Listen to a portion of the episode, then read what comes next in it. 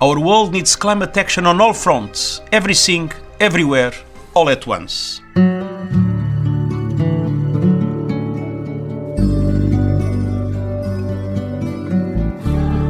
The Sustainable Hour. For a green, clean, sustainable Geelong. The Sustainable Hour. Welcome to the Sustainable Hour. We'd like to acknowledge that we're broadcasting from stolen land, this land that was never ceded. It's the land of the Wathaurong people. We pay tribute to the elders, past, present, and those that will earn that great honour in the future.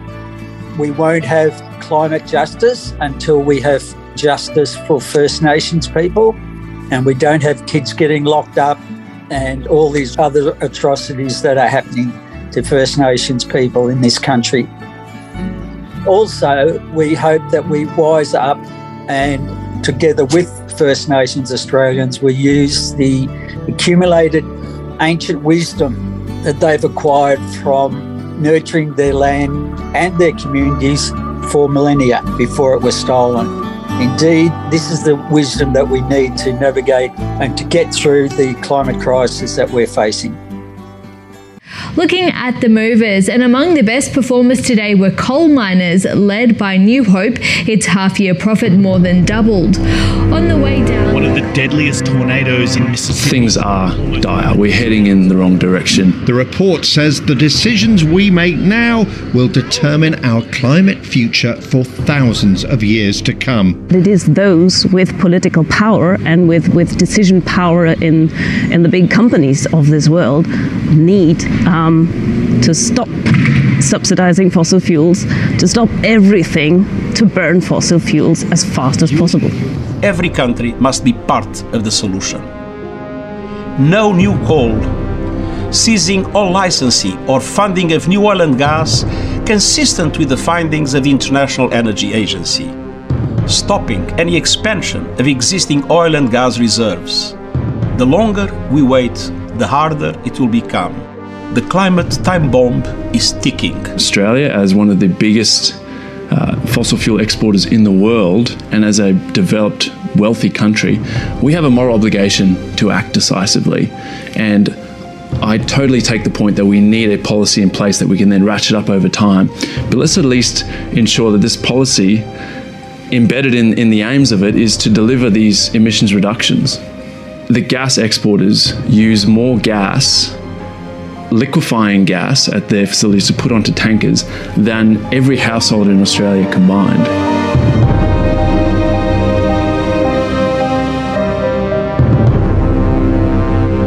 What Australia needs to be doing is going to the rest of the world saying, we are very vulnerable to dangerous climate change. We need the world as a whole to decarbonise. The only way that we can do that without being laughed out of the room is by cutting our emissions ourselves. We can't be one of the world's largest emitters of carbon per capita and ask other countries to reduce their emissions faster than what we're prepared to do. Said Dr. Roger Dargaville from Monash University when he was interviewed on ABC News last week. What a responsible government that really cared about its people would be doing right now would be to respond to this IPCC report, to say, yes, we've read the report and we can see how this is affecting all of us. And as it says, for thousands of years into the future, we understand that the youth in particular is feeling this emotional impact. So, to deal with this, we're setting up community emergency rules in every postcode, in every town and neighborhood in Australia, just like we did during the pandemic. We stood together when we were attacked by this new virus. We mobilized and we flattened the curve. And we can do this again now. We have a carbon emissions curve that needs to go flat and to start going downwards as quickly as possible. So, when you come to these new climate emergency rooms, you will get help. Of course, we are a responsible government. We'll guide you with how you get off gas, how you get rid of your carbon footprint, and we have psychologists and experts who can help you with your mental well being. And while you do your bit, we will do ours. In accordance with the IPCC report, we will start regulating the gas and the coal companies. No more new gas and coal. No more renewing of licenses. We are giving that industry notice. We want gas export phased out and we have to stop shipping low grade thermal coal off to India every day. That's what a responsible government must do to protect its citizens. This is what the IPCC says is needed, so this is what we will do. Said who? Not the Albanese government, as far as I can hear. So, what do we do about it? That's one of the things we discuss in the Sustainable Hour. But first, it's time for news from around the world. Colin Mockett, AOM, you have the global outlook for us. Yes, I do, Mick, and much of it reflects your first soundbite there. Our global roundup this week begins with everything, everywhere, all at once. That was um, UN Secretary General Antonio Guterres, who borrowed the title of this year's winning Best Picture Oscar when he launched that report that you were alluding to. Secretary General Guterres said that it was suitable because all countries all around the globe must now do everything everywhere all at once to limit heat trapping emissions. This is now if we want to avoid climate catastrophe. And it starts, he said, with no new oil, gas, or coal development anywhere in the world. But this imperative, which collated the work of six previous reports involving 700 scientists over six years, and it drew on tens of thousands of scientific studies and was signed off by 195 countries, including Australia, was met by a wall of official silence. It's being ignored not only by our government, but also the world's leading two climate superpowers, the United States and China. The US just approved the massive Willow oil project in Alaska. And China last year authorized construction of 106 gigawatts worth of new coal plants. For our part, the Albanese government, which was elected 10 months ago on a platform of action on climate change and political integrity, has approved 116 new fossil fuel projects on its resource and energy major projects list which, according to analysis by the Australia Institute this week, is going to add 4.8 billion tonnes of emissions to the atmosphere by 2030. And don't forget that Australia remains the world's biggest exporter of liquefied natural gas and the second largest coal exporter in the world. Neither of them count on our emissions because they're both burned elsewhere in the world and therefore they're not counted by our government. And the bipartisan position of both Labor and coalition parties is that we should mine and sell more coal and gas. That's the only policy that they have together. Meanwhile, that movie title also applies to the impacts of climate change, which is um, in a separate UN report this week said that was striking everywhere, everything, all at once. Now we know because we've already covered about melting ice caps, typhoons in the US, floods in California and in Asia. But here's an unpublished one, or an unpublicized one, about the Horn of Africa where a new report from Nairobi in Kenya says that an estimated 43,000 people have died in the longest drought on record. That's in Somalia over the past five years. Half of them were children. Now, this is the first official death toll that's been announced in a drought that is still withering large parts of the Horn of Africa. At least 18,000 people are forecast to die there in the first six months of this year. We've already had the first three months of that gone. The current crisis is far from over, says a report which was carried out by the London School of Hygiene and Tropical Medicine and released by the WHO, the World Health Organization, and the United Nations Children's Agency. Somalia, Ethiopia, and Kenya are facing a sixth consecutive failed rainy season. Rising global food prices are complicating the hunger crisis, and the UN described the situation as extremely critical, with some humanitarian and climate officials warning that this year is likely to be worse than the 2011 famine in Somalia, which killed 250,000 people. But this year, the UN report said the world is collectively looking elsewhere. We simply don't want to know. That's why you haven't read about it or heard about it. Now to Europe, where a Swedish court has given Greta Thunberg and hundreds of other climate activists the go ahead to proceed with a class action lawsuit against their own government for insufficient climate policy. Thunberg and 600 other young activists in a group that's called Aurora actively sued the, um, the Swedish state last November, claiming that it had to do more to limit global warming in order to live up to the European Convention on Human Rights. This week's announcement simply allows that lawsuit to go ahead. The wheels of justice grind very slowly in Sweden the state now has three months to respond to last week's lawsuit before the case could be heard or settled in writing. And the district, uh, that's what the district court said, adding that it could not say when the suit might be decided. Elsewhere, the wheels of progress turn even slower, much too slow for the UN, where apart from Secretary General singling out the underwhelming response from Australia and New Zealand and warning, as you heard in mixed soundbite, that the climate time bomb is ticking. The second voice that you heard was the chair of the International Panel on Climate Change, Hoesung Lee, who said the UN's ICC report offers hope and it provides a warning. The choices we make now and in the next few years will reverberate around the world for hundreds, even thousands of years, he said. You've heard it once, but that's worth reiterating. We need to act now. That's a somber uh, coming to the conclusion of this week's news, except to say that Forest Green Rovers, the world's greenest sports team, played Sheffield Wednesday over the weekend and they won 1 0. That's the first time they've won in something like eight games. And their women's team played Royal Wootton Bassett Town Ladies. They won 9 0. And that's the second time that they've won by that score in three weeks. So that's a nice cheerful note to finish my roundup for the week.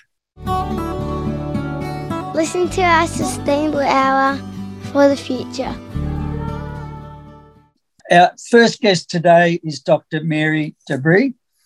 Mary is the president of BREAZE, that's Ballarat Renewable Energy and Zero Emissions Group. Mary, thanks for coming on and welcome to the Sustainable Hour. What's up front for BREAZE at the moment? Nice to be here, Tony. Thanks for inviting me. Um, well, we're pretty busy. We're usually pretty busy. Uh, the last couple of years, we've been a key driver in the city of Ballarat setting a community wide net zero emissions target of 2030. And now we're kind of committed to helping to drive that target. Uh, so we're involved in a couple of bulk buys, hot water heat pump bulk buys. Um, this is in partnership with Hepburn Energy, um, formerly known as Hepburn Wind, which is a cooperative that's been very proactive in this space. And we're also involved with um, Hepburn Wind Hepburn Energy, I should say, in uh, an EV bulk buy, um, which will be on the 6th of May. The show and shine day will be in Ballarat. We're involved in a um, installing 58 kilowatts of solar PV on uh, the roofs of a not-for-profit in Warracknabeal, Yarriambiack, um, Woodbine, uh, which is a disability service provider, and that's the kind of work we do through our social solar program. We we fundraise and we um, apply for grants, and that's being subsidised by the a grant from the New Energy Jobs Fund, um, Victorian government um, fund that sort of run fairly regularly. Um, and that's the kind of work we do. We also run monthly talks. We run one called Smart Living Ballarat. We're in collaboration with the City of Ballarat, and that looks at various aspects of things to support sustainable living. And we also run Ballarat Green Drinks, which is a monthly talk that we run at a local pub where we have sort of local heroes and people involved in doing all sorts of things relating to sustainability and renewable energy and EVs, etc. Um, talk, and we promote that through our social media channels. Uh, we're also running some forums for people who want who are looking to build a sustainable home.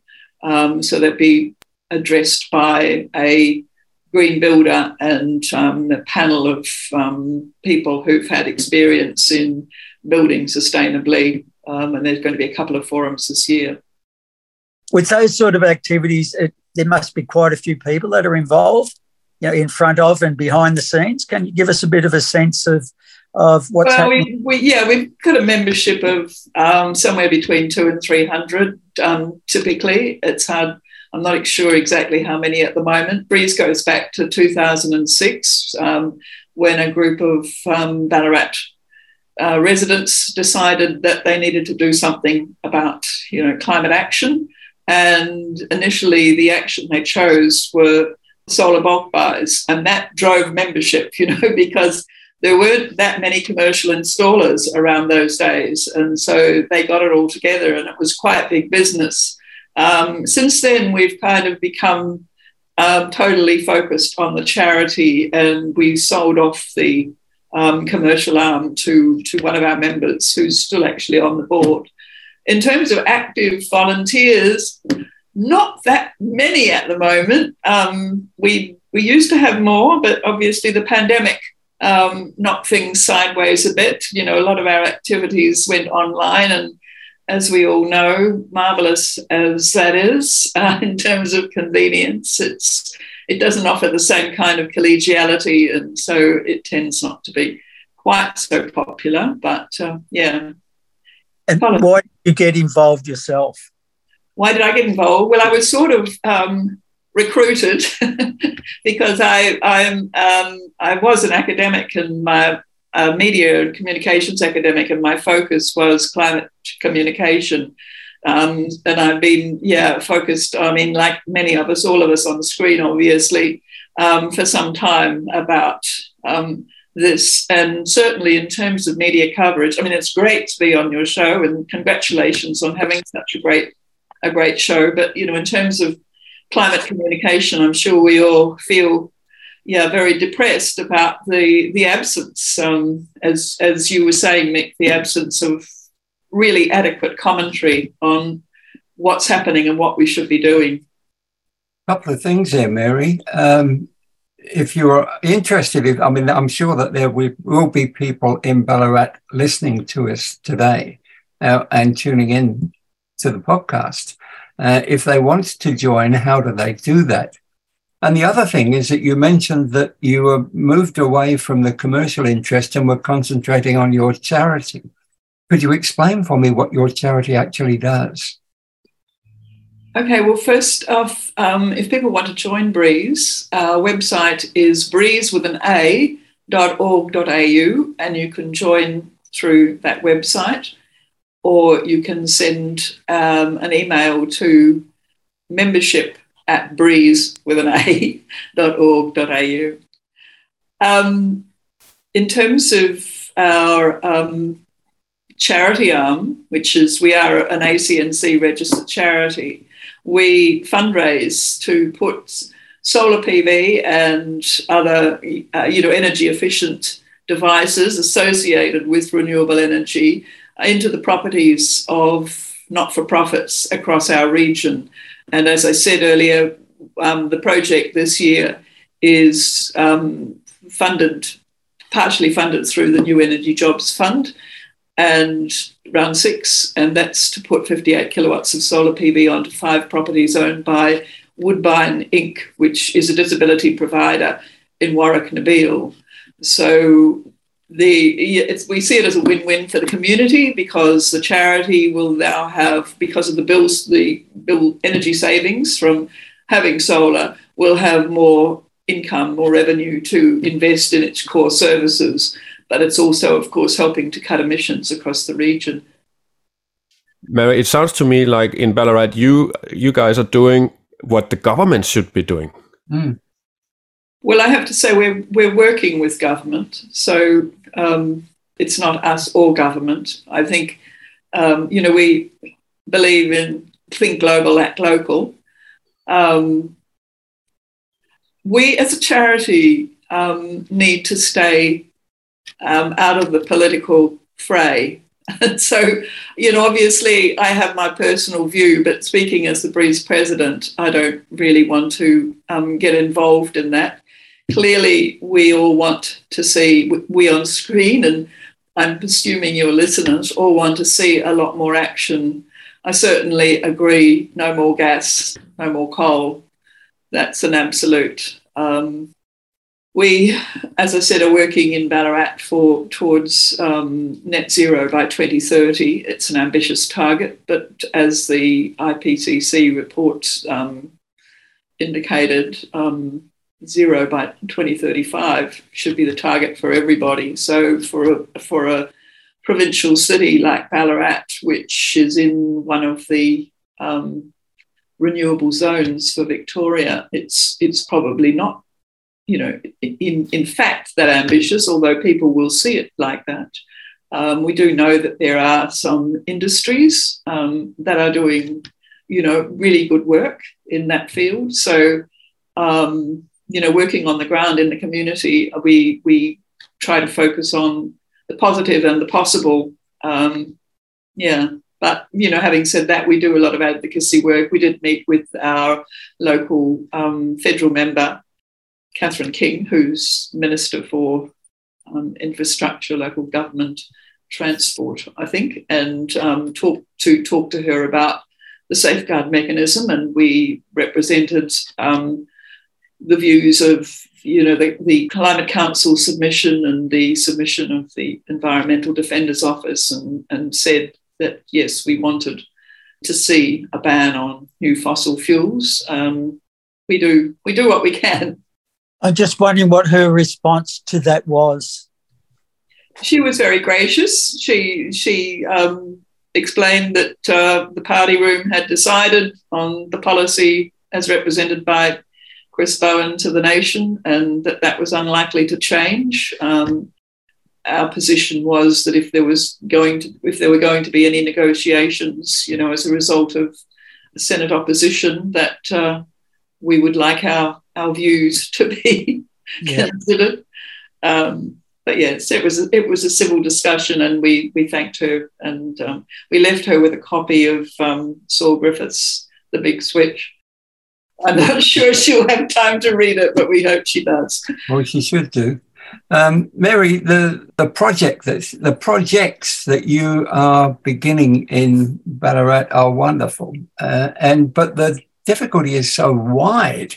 It's much more than just putting solar panels on roofs. You, uh, how are you going with the rollout of EV chargers, and how are you going with simply the education of people um, who, have got their mind closed to um, the prospect of climate change. That's, that strikes me as being the biggest social problem that the number of people who are saying, oh, it's not my bother, it's not my concern. Look, the only message that I can that I can give in response to that is that we do what we can, and we are, you know, trying to form a, an informal alliance, or we're planning, we are in the throes of forming an informal alliance with other environmental group and sustainability groups to try to reach out as far into the community as we can. And certainly, EV charging networks are, are an important issue um, for electric bikes as well as electric cars for, for city dwellers. And um, yeah, there's there's so much work that needs to be done. Um, I think you know, talking about it might not seem like you're doing much, but I think it is helping to, you know, widen acceptance of these things because they're new. um, for a lot of people. But uh, yeah, as I said, um, think global, act local is is is what we're doing, and we appreciate that it's only a tiny drop in the ocean of what needs to be done, but um, that's what we can do. So we are. What's the the project, the activity that you've been most proud of? Um, well, it's hard to say. I mean, we do we we do so many things, and I guess I'm excited by most of them. Yeah. Um, we've been involved in community power hubs, which have been funded through Sustainability Victoria by the state government, and through those we did um, install a huge amount of solar PV across not for profits. Um, the first one was um, 2017 to, to 2020, and the second one was just ran for a year, which was the last financial year. Um, and those are ways of actually engaging with people in small communities. And small communities can do quite a lot. you know, they, they tend to be able to organize people, I think, more easily often than in the city because, um, you know, networks are stronger and um, communications sort of more, more direct, perhaps. The first of those community power hubs was the projects that have been identified in the Community Power Hub were actually funded through another state initiative, which was the Grampians Renewable Energy Program. And through that program, we installed um, uh, half a megawatt or more. You know, it, I think with the one of the other projects was run similarly, it was close to, to a megawatt of um, renewable energy. Um, so that was very satisfying. But then we also run a children's writing competition for World Environment Day, which is, you know, kind of like at the opposite end of the scale of things. Um, and that's really nice because you see, you know, our budding young environmentalists, you know, children, these are for, this is for primary school age children, children in grades five and six, you know, feeling quite passionate about the need to do something. So perhaps inspired by, by Greta Thunberg. Um, but yeah, um, I think it's all such important work. And um, our board, um, a group of very committed people doing what they can.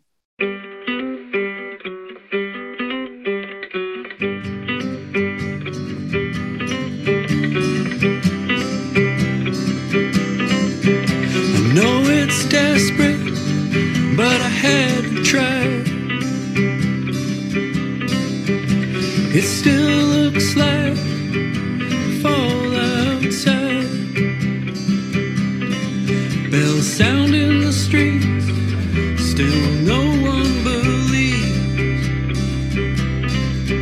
Our homes are losing ground to the edge of the sea.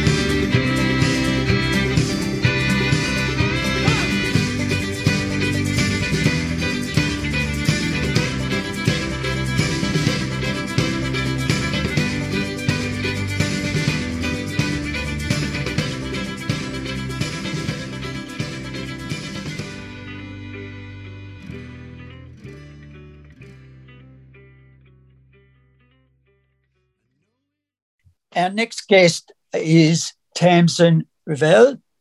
Tamzin is um, at the forefront of a couple of projects. Farming Revolution, which is a platform for people to come together and learn about regenerative farming, a subject dear to our hearts. And also, she's setting up a regenerative business directory. Right. So, obviously, regeneration is common in both of those. Thanks for coming on, Tamzin. Maybe you can tell us uh, about either of those or both of them. Thank you, Tony. Yeah, I think I'll start with Farming Revolution because the topics are pretty big. Um, basically, like you said, I set it up uh, to give people somewhere to go to to educate themselves about regenerative farming because, as you may know, we have uh, a health crisis on our hands, and a lot of it is to do with our environment crashing, our ecosystems crashing, and our soil particularly not functioning because we've basically been feeding our plants and our livestock synthetics and it has meant that just as if you put somebody on the dole and provide them with money it, they lose the incentive to work so it's exactly the same with plants and animals they stop doing the things that they need to do to pick up the nutrients. So, of course, then you end up with animals and plants that are lacking in particular minerals and they also become sick as well. And so you need to apply chemicals or wormers or antibiotics and then it's just that vicious cycle that's basically that's where we're at now um, with a crashing system so I started this platform because I ended up with an autoimmune disease at about the age of 38. It was Graves' disease, which means hyperthyroidism. So your heart pounds, you lose weight, you're always anxious, you can't function properly. Um, and I particularly, it took a toll on my heart because, of course, your heart's a muscle. And when you lose weight that quickly, it's the muscle as well. It's not just fat, your body sort of stripping itself. So I have a love hate uh, relationship with Big Pharma because, of course, I wouldn't be here. I would have had a heart attack by the age of 40 or 41 because of my heart was under so much stress if I hadn't have had the um, thyroid blocking pills.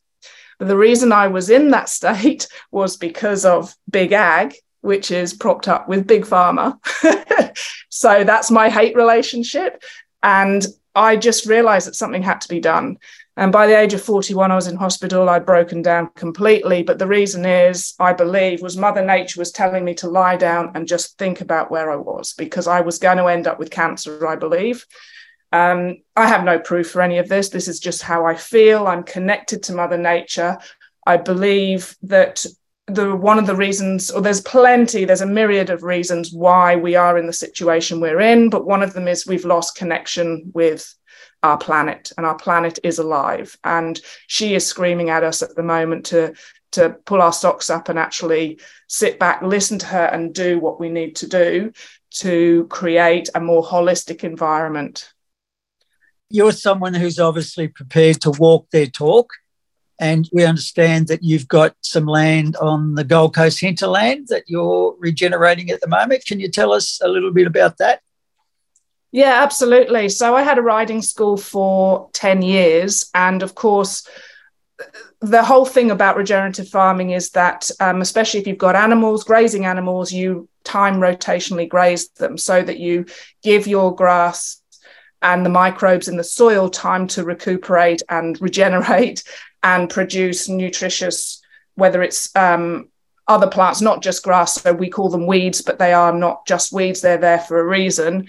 And uh, of course, I had a riding school, I had too many horses, so I was overgrazed, overstocked, working, flogging myself into the ground. It was a very successful business. So, this is where I go for the whole regenerative business directory side of things, because I understand that you can be um, a victim of your own success as well.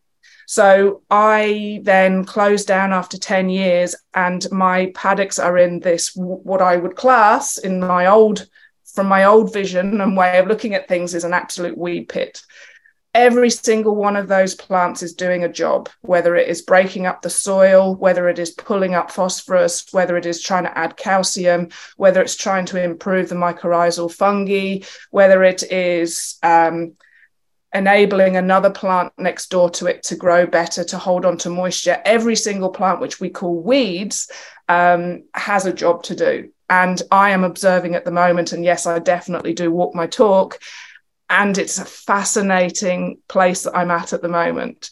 And I have to say, my instinct is get rid of the weeds. There's too many of them. And of course, the DPI gets on your back because you've got certain weeds that are noxious or whatever, but they're all there for a reason.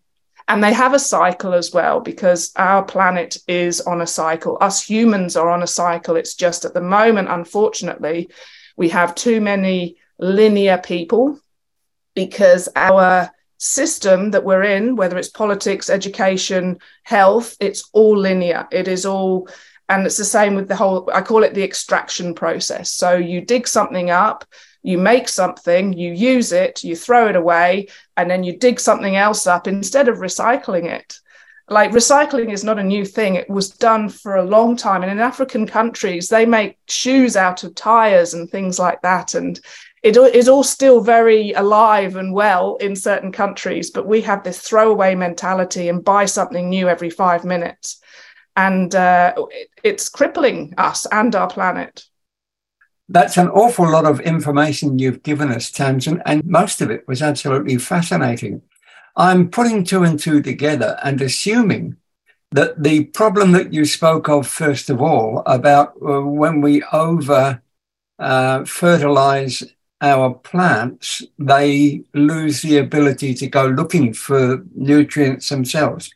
And I'm assuming that allowing your paddocks to go over to grow all the different plants and what we term as weeds is the solution to that.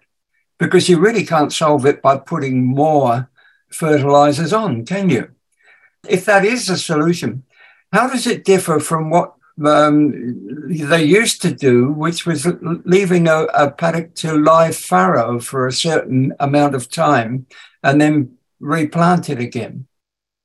Uh, yes, definitely. There's the Sabbath. So we, uh, I'm not a religious person, but I really do believe that the Sabbath is very, very important, and and it's it's a part of a culture that means that you rest. Our bodies, our animals, our everything needs to rest, and so when you're talking about yes that that live fallow which was where you basically lock up x amount of of acres or hectares of your property for an entire year in that seventh year.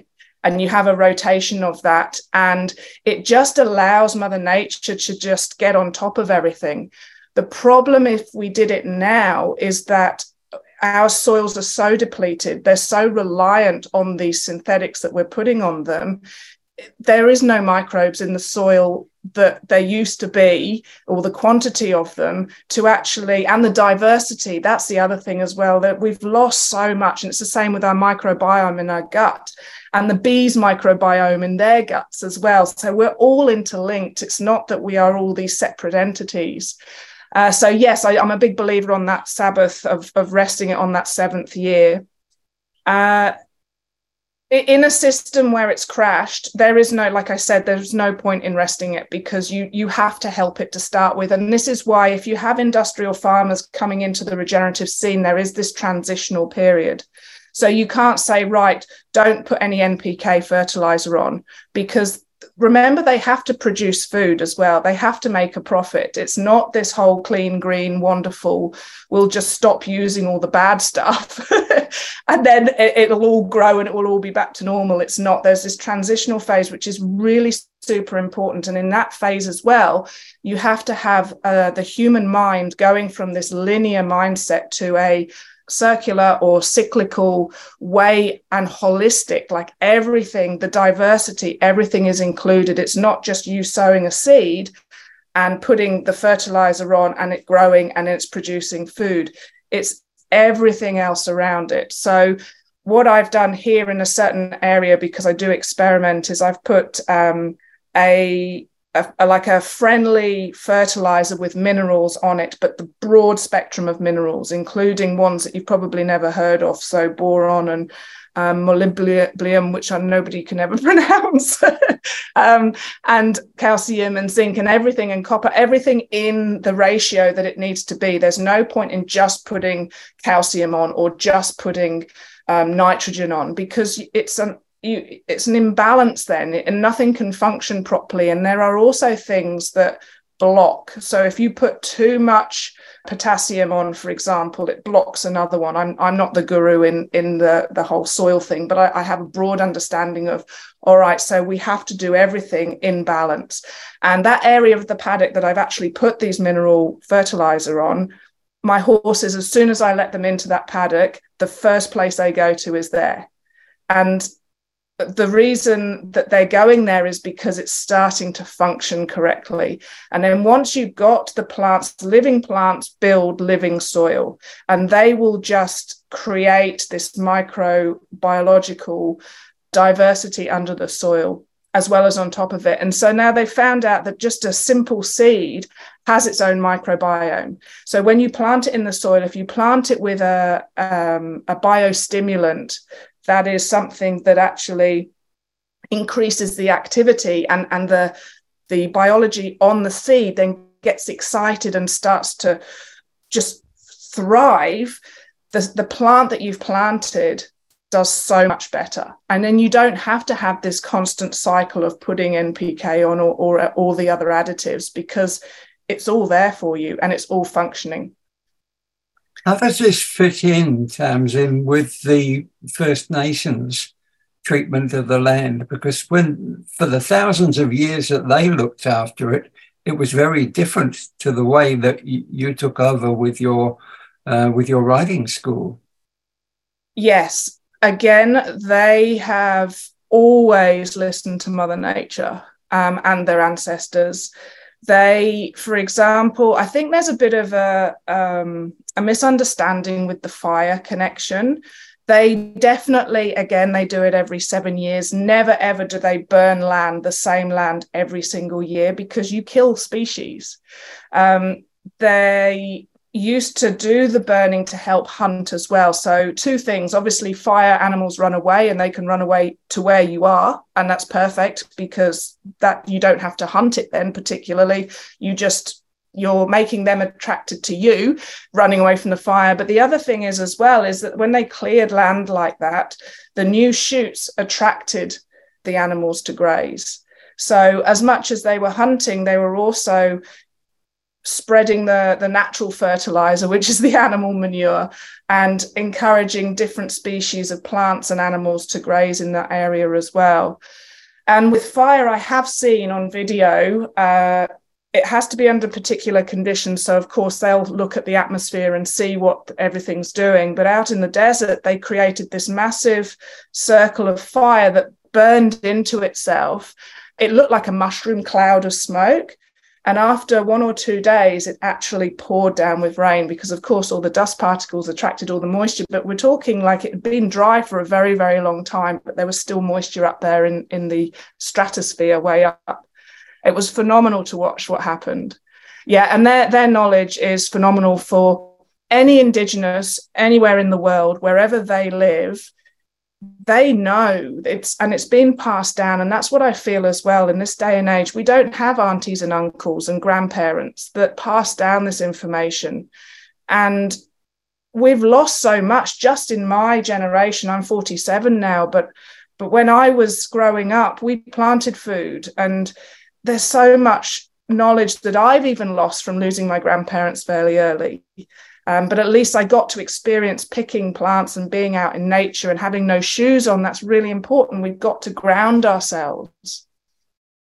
Farming revolution, that's a very powerful word, revolution. How are people receiving that? That you're talking about a revolution, and why did you pick it as such a strong word? That's really interesting you should say that because nobody, apart from a retired barrister, actually questioned me on this. He said, Why did you use revolution and not evolution? And I sort of looked at him because I hadn't been asked it before and I had to think. And I like strong, assertive words and actions. And it sort of summed me up. And we actually do need a revolution. We have evolved, but it's it, it's not gone down the correct channel. It's or it may be too focused. We always love jumping down rabbit holes. We need to come out and and look at the trees, look at the forests, not just bang our head against the, the tree trunk and wonder why that's not working. So, yeah, the revolution, but nobody else has actually asked me that. And it is, it's very powerful, it's very strong. And, and who am I to say that we're going to create a revolution? But my beliefs are very, very strong in the collaboration and us all working together at grassroots level. That's the secret. Tamzin, are you using the horses as and, and dividing up your land and doing that strip grazing? I am not strip grazing. I'm not timed rotational grazing. I so yes, I'm a bit of a what's that word? A hypocrite there. uh, only because I, I can only do one thing at one time. However, the horse manure is producing fantastic food. Yeah. Uh, I've been blown away because, uh, of course, on when you're talking about hectares and, and the broadacre farming and mixed farming and, and grazing, you're talking about huge amounts of land and ruminant poo, which is cattle, camels, sheep. They have more than one gut. Their poo seems to be doing really well, and dung beetles love it. Horse poo on the other hand, they've only got one gut. So it works very differently. But what I found is once it's composted, the food like carrots you grow straight carrots i know that the the actual the way that it's made um, put together it's soft so of course carrots go straight down but the sweetness in it that that's what's blown me away. I've just had some pumpkins and they're caramelizing themselves when i'm roasting them. They're not stringy they're they're completely like silk when you eat them. There and you can eat the skin and the pepitas which is the seeds. You could just i eat the whole lot uh, because it's just so tasty and the thing is, you know as well that you're getting what your body really needs. Again, you don't need to go to Big Pharma and buy the synthetic drugs. You, you, it's all there in the soil because it's all being regenerated and activated. How is your health? You certainly look like you're, that's not an issue for you anymore. And if we can just talk briefly about the regenerative business project that you're involved in. That's right. Yeah. So uh, no, my health is great. So what happened was I had um, I was on the pills for two years. Um, I then ended up having um, a breakdown, which meant I fasted for four days, and I believe this was the secret because when Mother Nature said, "Lie down, stop what you're doing," because you're going to end up really seriously ill. I kept throwing. I was in so much pain. I kept throwing up. So anyway, I couldn't eat for four days. And believe it or not, my thyroid specialist was actually the GP or, or the um, emergency doctor when I got ended up in hospital. And he looked at me and I'd lost so much weight. And obviously I didn't look very well. And he said, Have you got thyroid issue? And I said, Yeah, well, you're my specialist because I could hardly recognize him either because he was out of context. He wasn't in his little office, he was in the hospital. Anyway, he said, Well, are you still taking your pills? I said, There's no point because I can't keep anything down. Anyway, long story short, no, I'm all good. I'm all healthy. My thyroid uh, and pituitary gland and hypothalamus, because they're all interlinked with that. Um, basically, pituitary gland is saying, let's just get some thyroid stimulating hormone to activate your thyroid. There's nothing actually wrong with your thyroid, but it's being told constantly to activate it. And that's the issue. So, anyway, so I'm completely off those drugs and I am probably healthier than I ever have been. And I started weightlifting this year because, of course, getting older, I need to keep my muscles in tune. yeah, so that all led me to okay, well, let's go a little bit outside of, of regenerative farming and let's talk about regenerating people's lives because, of course, I've been there, done that, and it's fantastic when you come out the other side and uh, regenerating um, businesses as well. So, if you're all in that mindset, because it's a holistic way, it's not just about your health, it's not just about money, it's not just about the environment or um, time, particularly time. All of us are time poor, it's the whole thing. So, let's build a platform, a centralized place, which I hate centralized places because that's when the corporates come in and, and that's where we, we end up where we're at. However, this is about finding the business that you need um, the people that are on your same wavelength. They, they're like-minded. They've got the same values. You don't need to have an argument about whatever it is uh, because we're all thinking the same. In one place so that uh, we can all find whatever it is we want to. So it, it, it's it's all businesses under one roof, and it's never been done before. Because normally, when you go to a conference, you're at a health conference or a beekeeping conference or a farming conference or a business conference. Whereas this, it's all businesses under one roof, and you can do networking, collaborating, and also educating. Customers can come on board. And then it's all about spreading the word, like a fungal network, basically. And does that have a, another name, or is that the farming revolution as well? Okay, so what it's in the pipeline. So it's a regenerative business directory or the RBD, because obviously that's quite a big mouthful. And it will be uh, so farmingrevolution.com.au is the website. And then along the top, there'll be um, a directory tab. So you tap on that, and then information comes up and you can sign up there. It's just not ready just yet. I don't want to give a date either because I've been giving a date for like the last six months. It's it's a massive um, project that Kelly has taken on board, and she wants to do it really well. So it's going to be fantastic once it is actually all set up and ready to go.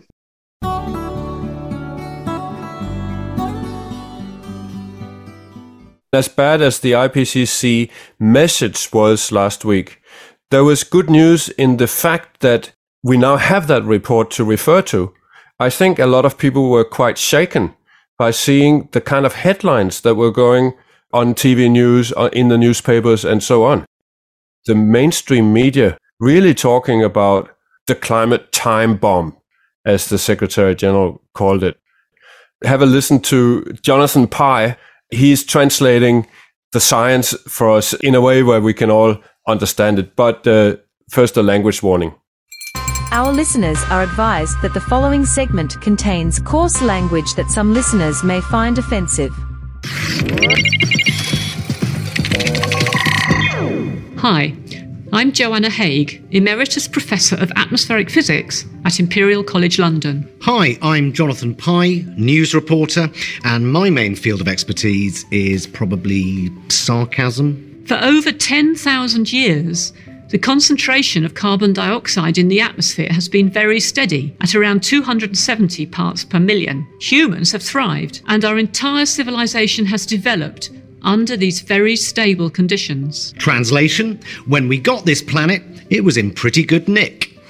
I think we're about to get told off. Recently, however, human activity has caused a very steep rise in CO2 levels, which has produced a sharp increase in global temperature. The Earth has undergone temperature changes before, but this is at approximately 10 times previous natural rates, which is unprecedented and uncharted territory. So, this axis represents time, and this axis represents how fucked we are.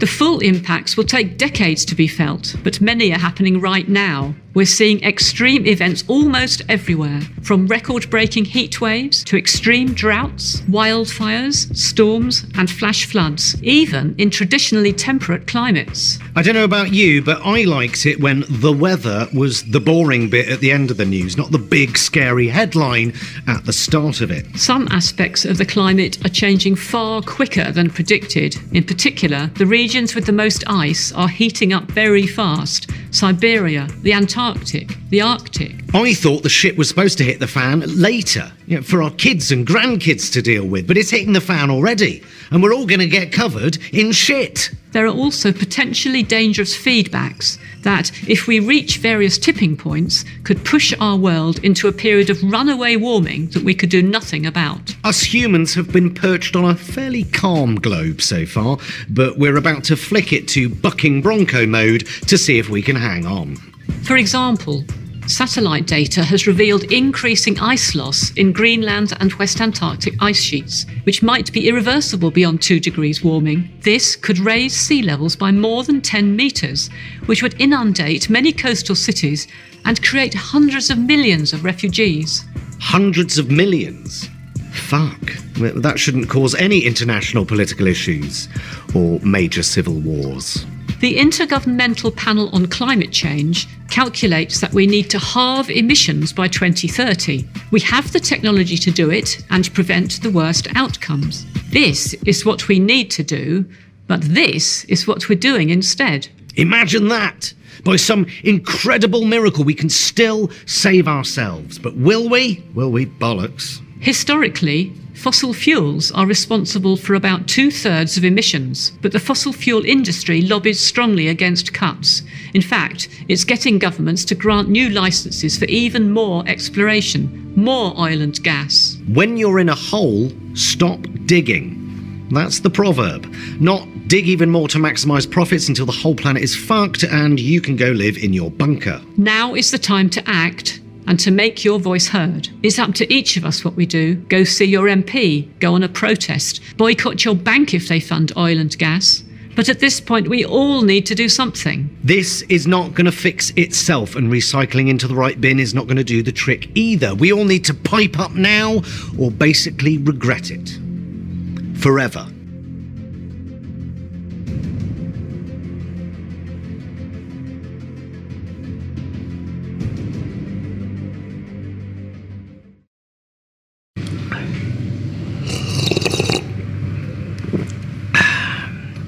What did you think of my translation then? Spot on. Thank you. Do you have any optimism? I have to have optimism because because if you if you if you don't have optimism, then then you won't do anything about it, and then then we really are your F word. Fucked. Yes, the most important thing you can do is talk to the politicians and the people who are in the positions of power that can actually do the legislation and make things happen at large scale, because otherwise it's not going to make any difference. Okay. Yeah, we need to act. We can't afford to be complacent any longer. It, it also helps. We have a, a, a cost of living crisis, and um, moving to renewables is certainly going to help us address that and the climate crisis. So I think that's that's really where everyone's focus should be.